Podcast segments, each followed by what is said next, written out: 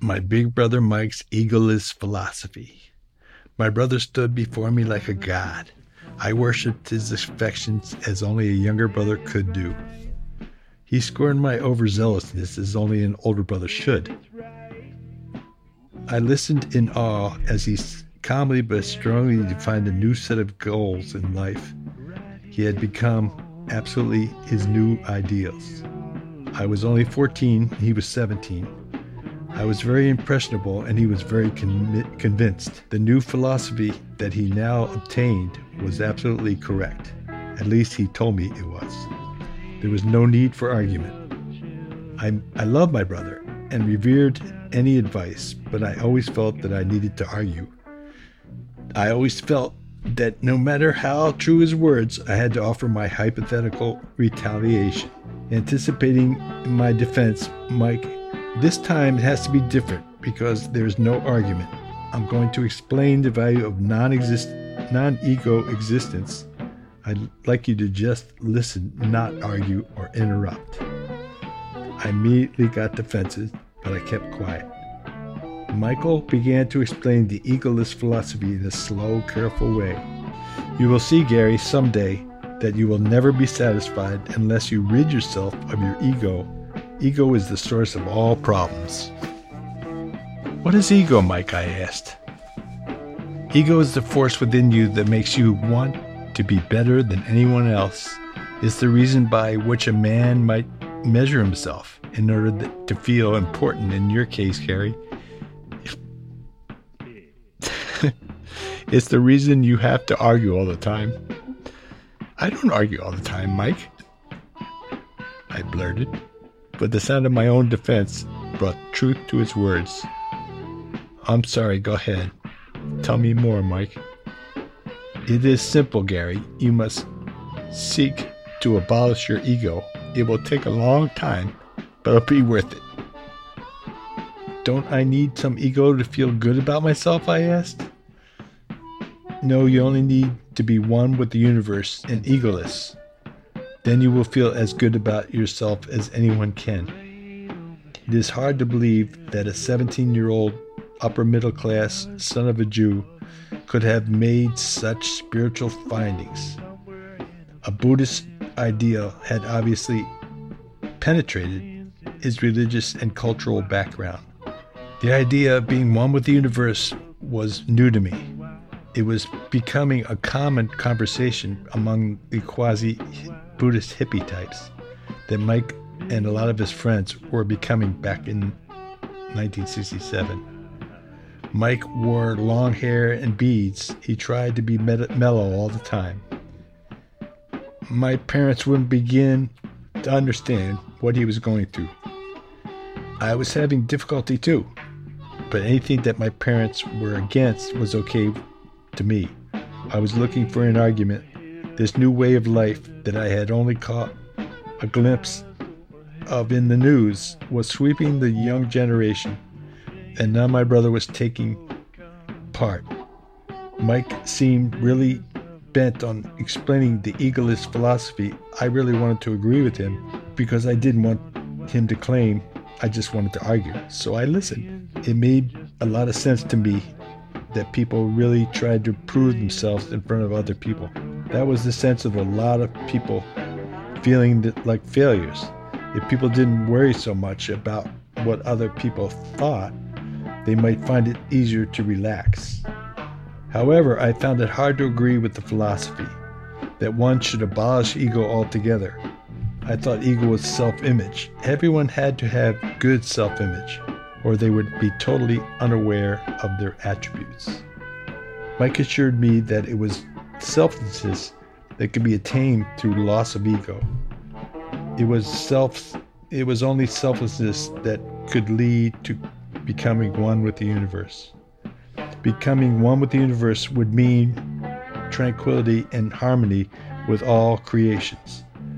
I'm not selfish, Michael, I said, because I was getting confused. I wasn't so sure I wanted to be one with the universe anyway. I didn't want to be tranquil. That sounded boring. Selfless, not selfish, Gary. There's a difference. Don't be foolish by what you think you want because of TV and hype. There is more to life to be gained from loss of ego than anything you have known. But you have plenty of time, Gary, to think about it. I didn't argue. It was obvious that Mike had become a new type of person. It was just smiled and flashed the peace sign. I could feel the last American bullet peeking out. The little town of Pelham, New York in 1967 was one of the few but typical areas where the hippie culture was blossoming. Of course, everyone knows the hippie generation started in San Francisco. But rich little suburban towns like Pelham is where it grew to awesome proportions, large enough, in fact, that its effect could be felt around the world. In my family, my older brother Mike was first to be involved with this new counterculture. I was too young to understand the cause and effect, but if my older brother was in it, I wanted to be in it too. After Mike finished explaining the egoless philosophy, my mother told him to leave my room because it was getting late. The next day was the first day of school. After our summer vacation, I had to go to sleep. Mike got up to leave the room. He had to begin packing for his trip to college, which he was starting in a few days. I'll finish tomorrow, Gary, when we can talk more. I have a surprise for you, too. He left me in suspense. I had a hard time getting to sleep that night. I wondered what the surprise could be. I also couldn't quite fathom the whole egoless philosophy concept. I really wanted to be the superstar of the gymnastics team like Mike was. But now he seemed to be telling me that my ego was controlling me. I had to change. I think I got more confused than ever. But the words my brother spoke stayed in my mind for the rest of my life. I never found out exactly where he got his hippie insights from, but it didn't matter all the, at the time. It seemed to me now that time in American history is when the society was first showing the signs of spiritual and cultural infiltration by a variety of outside religions, especially Eastern ways. At least it was the first time for me, my family, and friends the following day was the first day of school. I was entering ninth grade. It was exciting for me and all the other kids that ran crazily through the halls of Pelham High School. We could care less about the teacher's rules. If they couldn't see us, they wouldn't know who did it. We had a ball. I could feel the last American bullet peeking out again. Chapter 9 Daydreaming Through Pelham High School. The thing I learned how to do best in high school was to daydream and cause trouble. I was good at it, but there was a few other kids who could do it better. I'm glad now that I never got as good as they did, but it sure was fun. Only the few kids that really wanted to be in school really saw the purpose of the day to day schedule. The rest of us just lived for the loopholes. We were convinced that we were the smart ones. It's funny but that's how public school work. I went home the first day thinking that the new year in ninth grade was going to be the best yet, mostly because of how much I thought I'd get away with. Most of the teachers that I got that year fit on the rating scale that we all used old nag to real drag. There was one teacher that year I couldn't wait to tell my brother that I had. This teacher didn't fit on any of the scales he had a mustache and longish hair, and all the other kids, like my brother, talked about his being hip and with it. He had the influences of that hippie counterculture that all the young kids were getting interested in. His name was Mr. Hart. It was the first year that I ever looked forward to going to English class or school for that matter. When I got home, I yelled, Mike, you won't believe it. You won't believe it. I slammed the front door of my house and threw my books on the floor. And when I got to the bottom of the steps, I looked up and I saw Mike standing at the top. Shh, said and motioned me to come upstairs. I froze and suddenly remembered the surprise. Oh, what a glorious day of surprises.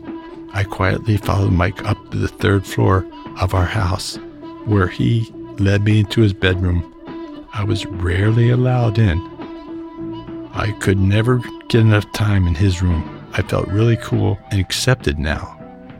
With his mysterious invitation, for some reason, I knew that it was the beginning of a new relationship between my brother and me. He closed the door behind us and sat down at his desk. I want to show you something that you may or may not already know, Gare. Mike was smiling again, as if he had the secrets of the world. This is marijuana, and I think you might like to try it. With that, he opened up his drawer. He pulled out a homemade water pipe and some grass. I was shocked. I had heard of it, but I had never seen it. It was becoming the craze. I had always preferred to remain in the dark about it because it scared me so much. Because some of my wild friends were experimenting with it, but I hadn't really talked about it much with them. Mike assured me that it was the harmless and a lot of good fun but should be always treated with respect. A lot of people were smoking for the wrong reasons. He wanted to be the one to introduce me to the correct smoking etiquette. I was hesitant to try for a minute or so, but since I smoked cigarettes, I trusted Mike. I started to reach for the pipe. Mike pushed my hand away.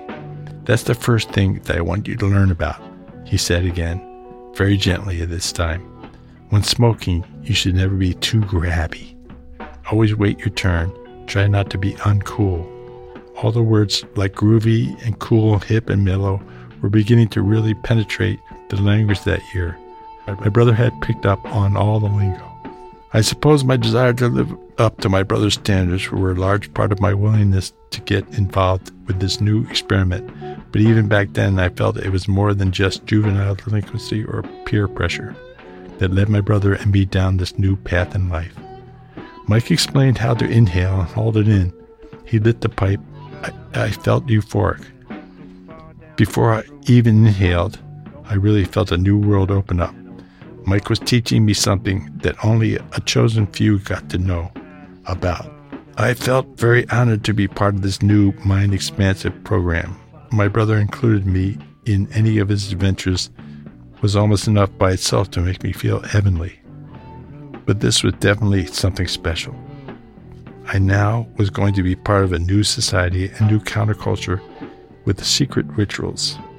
The pipe was lit, the water gurgled, I sucked in the smoke from the rubber hose that was attached to the top of the pipe. What am I going to feel? I asked after I lit out my first toke of grass. You're going to feel good, Gary, but you've got to hold it in longer. Watch. He took a long puff from the bubbling water pipe. He held it deep in his lungs for a long, good 10 or 15 seconds. When he released the smoke, he breathed a smile of satisfaction. This stuff tastes a lot better than that tobacco weed, doesn't it? I agreed and tried not to be too grabby. I waited for him to pass me the pipe again as I was taking another puff from the pipe. I happened to recognize the pipe as a familiar ab- object. It was a Pyrex test tube flask from size class with a rubber stopper and glass tubing stuck in the top. I can't believe it, Mike. Did you get this from school? He nodded. I passed the pipe. How did you get it, you sneak? I asked. I told the science teacher that I had an experiment at home to perform. We both laughed. It's, it's true enough, isn't it, Gary? I agreed. Remember, never lie. It's bad karma. What's karma, Mike? I asked. I took another toke from the water pipe. Karma is the law of the universe. Everything you put out will return. So if you lie, you will return the lie. It is simple as that. It didn't seem very simple to me. Are you feeling anything, Gary? Yes, I think so, but I didn't feel a thing. I looked out the window. Mike turned around to look over the long sound, which is right off our yard and plainly visible from the window. Don't things seem somehow clearer to you now, more colorful? All your senses should be feeling more distinct. Yes, I feel it, I think, but I still didn't feel a thing. Come over here and stick out your head out the window. I'll put on a record. Mike went to the stereo. He turned on Led Zeppelin's first album, full blast. I stuck my head out the window. Mike stuck his head out too. He looked at me and said, Do you feel it? I looked out the backyard and over the trees and then, uh, then over the water into the islands and buoys that stretched out as far as the eye could see. The music was blaring, but it made me feel comfortable. Robert Plant's voice seemed to be in tune with my heartstrings. The air seemed fresher than ever before. Most of, most of all, I felt closer to Mike than I ever had. He seemed to be treating me as an equal now. I really felt like an equal. I was sure that Mike and I were doing was good and healthy. The feeling of power was overwhelming. It was similar to the power one could achieve from self confidence. But it was more than that. I felt a divine sense of purpose that justified my existence. I felt above the world and in control. I felt like I had power to be what I wanted, and that whatever I was was better than just good. It was the only way to be.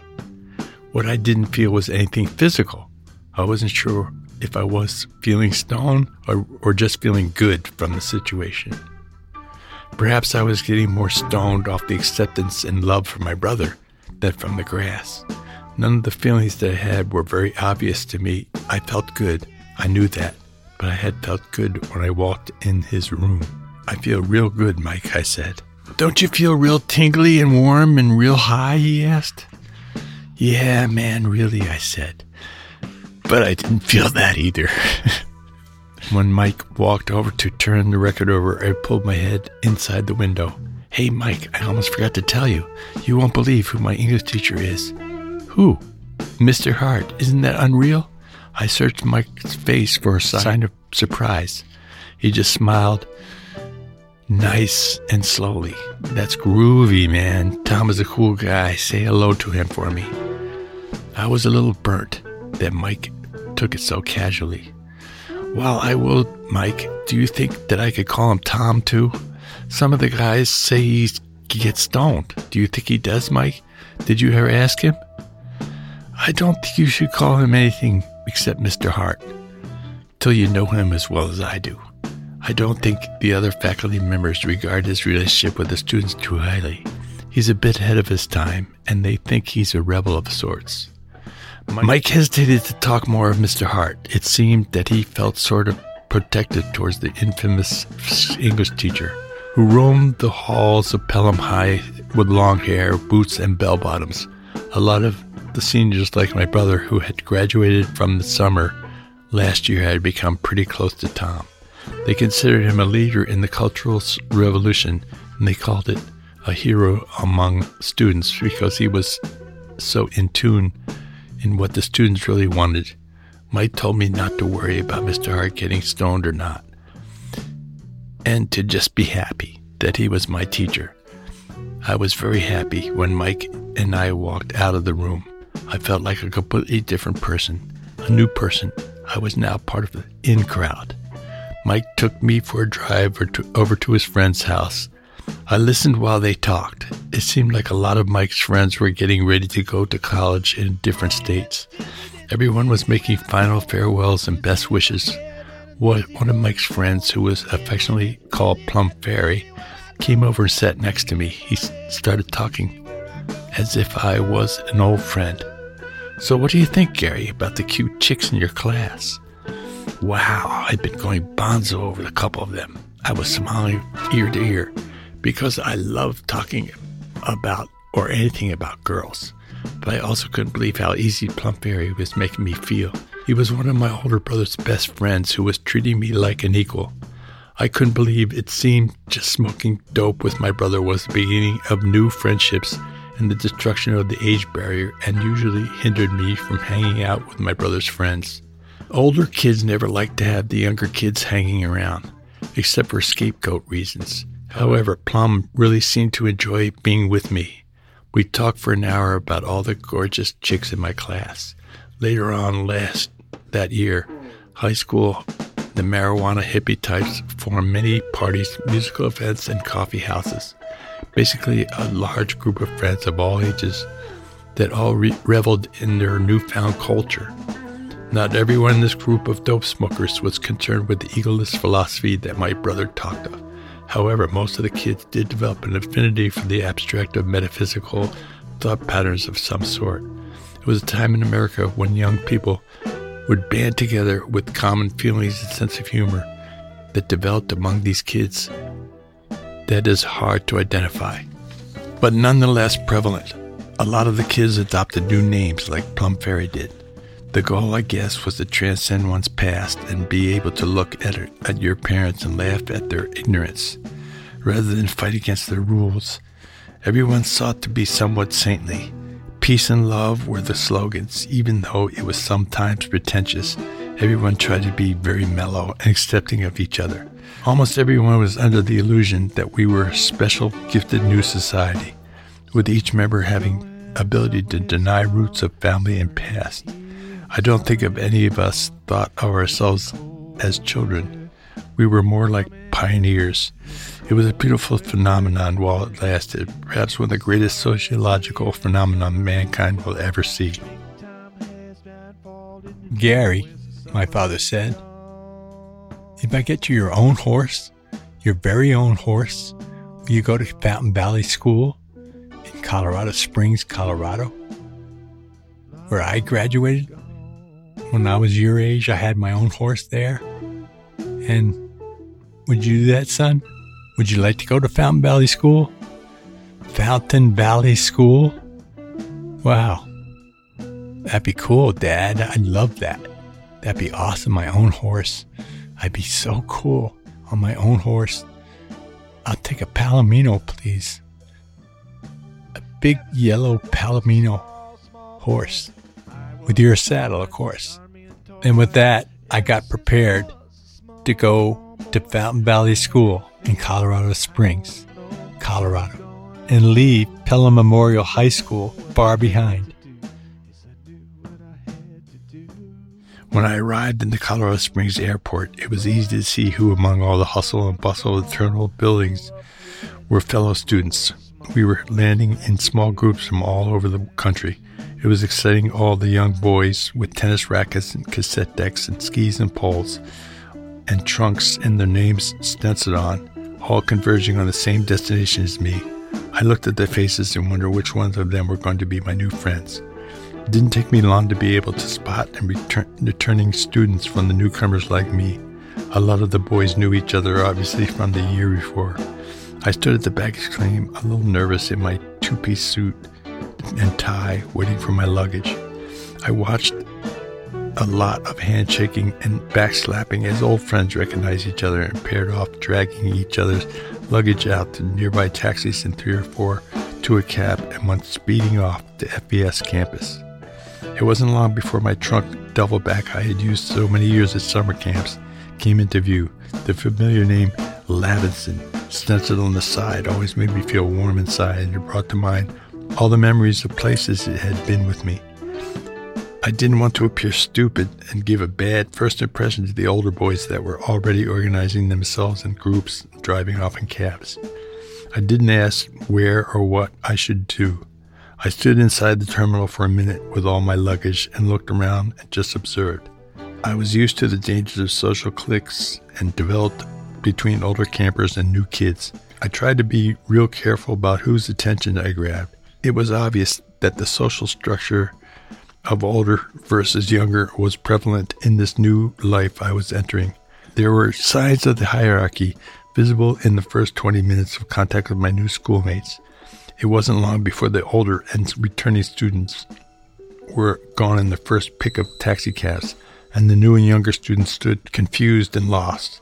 I looked at a kid who seemed about as green as I did, and I said, Hey man, I Guess we ought to just get a cab and tell them to take us to Fountain Valley School, right? Sure, I guess so. I heard there's a bus coming to pick us up, take us to the campus, said another young, younger kid who looked really preppy in his suit from Brooks Brothers. Well, shit, I ain't waiting. I'm taking a cab, said the boy I was first talking to. I'll go with you, I said, and piled our luggage into the next cab that came. We were both smiling, and both of us knew that the other was equally in the dark. We were new kids in town. We had to be very careful not to appear green. It was the most important thing on my mind for the first few days of school. I wanted to be accepted as soon as possible, and my overzealousness for the result sometimes caused the opposite reaction. When I got to FVS campus, the cab meter read nine dollars and thirty-five cents. It was beautiful, beautiful. It was a beautifully scenic drive from the airport, and I didn't mind the money at all. I was in awe of the terrain and the bright sky. As I pulled my luggage out of the cab, I looked around at my new home. A big sign that read Penrose was in plain view above my head at the outside wall of the dormitory that I was standing in front of. I paid the money to the cabbie and he drove off. The kid that was with me started dragging his luggage toward the door of the dormitory. I couldn't believe he hadn't even offered to help pay for the cab. I was going to say something, hey, you spoiled brat, spring for that dough. But before I could say, I was interrupted by a bearded man about six feet tall with a clipboard. Welcome aboard. What's your name? Gary Lavinson. What is yours? Mr. Severance, and it looks like I've got you here in my dorm. He glanced at his clipboard. You have room 24 on the second floor. Go head up. Thanks a lot. Is there anyone around that can help me with carrying my luggage? You'll just have to ask some of your new schoolmates, Gary. I'm a little too busy. Hey, Mike Courier, come over here. Give this guy a hand. Mike came running over. He was a real skinny blond kid with bucktooth teeth and a goofy grin, and he was wearing a full gray engineer's jumpsuit, and he looked funny. As Mr. Severance walked away, he said, Sure, Mr. Severance, I'll help. He looked at me and smiled. There was a swirl of activity. With all the arrivals of new and old students, it was very exciting and everyone was meeting everyone real fast. I'm Mike, what's your name? Gary, I'm from New York. Where are you from? Minnesota. And I'd like to hear a lot better. This place is fucked up, but you'll get used to it. How long have you been here? This is my fourth year, my last, thank God. Hey, you know, you look real familiar to me. I've got this feeling I've met you before. We stop halfway to the entrance of the dorm and dodge parents and teachers and students and luggage as we both stood frozen in a discerning gaze on each other. Hey, you look kind of familiar to me too. Have you ever been to Minnesota? No, man. But I think I just realized where you and I met. Where, man? Where? He was a comical looking guy and his excitement amused me. I started to laugh and he acted even more comical and roared with laughter. Where, where, where? He kept repeating like a puppy. It was strangely hilarious, and it took me a minute to calm down. Mike started to laugh along with me, but when I said the words Big Spring Ranch, he stopped laughing. Did you go to Big Spring? He gulped. Yep, I knew it. Now I remember you. You were the kid that punched my little brother in the stomach at a baseball game five years ago. I felt like I, sh- I should be really angry, but it was so long ago that I couldn't really get mad.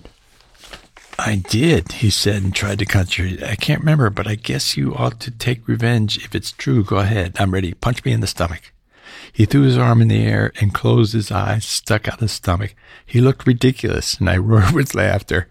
Obviously, he wasn't the bully he once had been. I'm not going to hit you, man. Remember me, I'm Gary Lavinson. I can't believe you we're meeting like this. It's good to see a friendly face. I'm feeling like kind of lost. Hey, don't worry, man. I'll show you around. Hey, was your brother named Michael? Yeah, but he's my older brother. You punched my little brother Peter.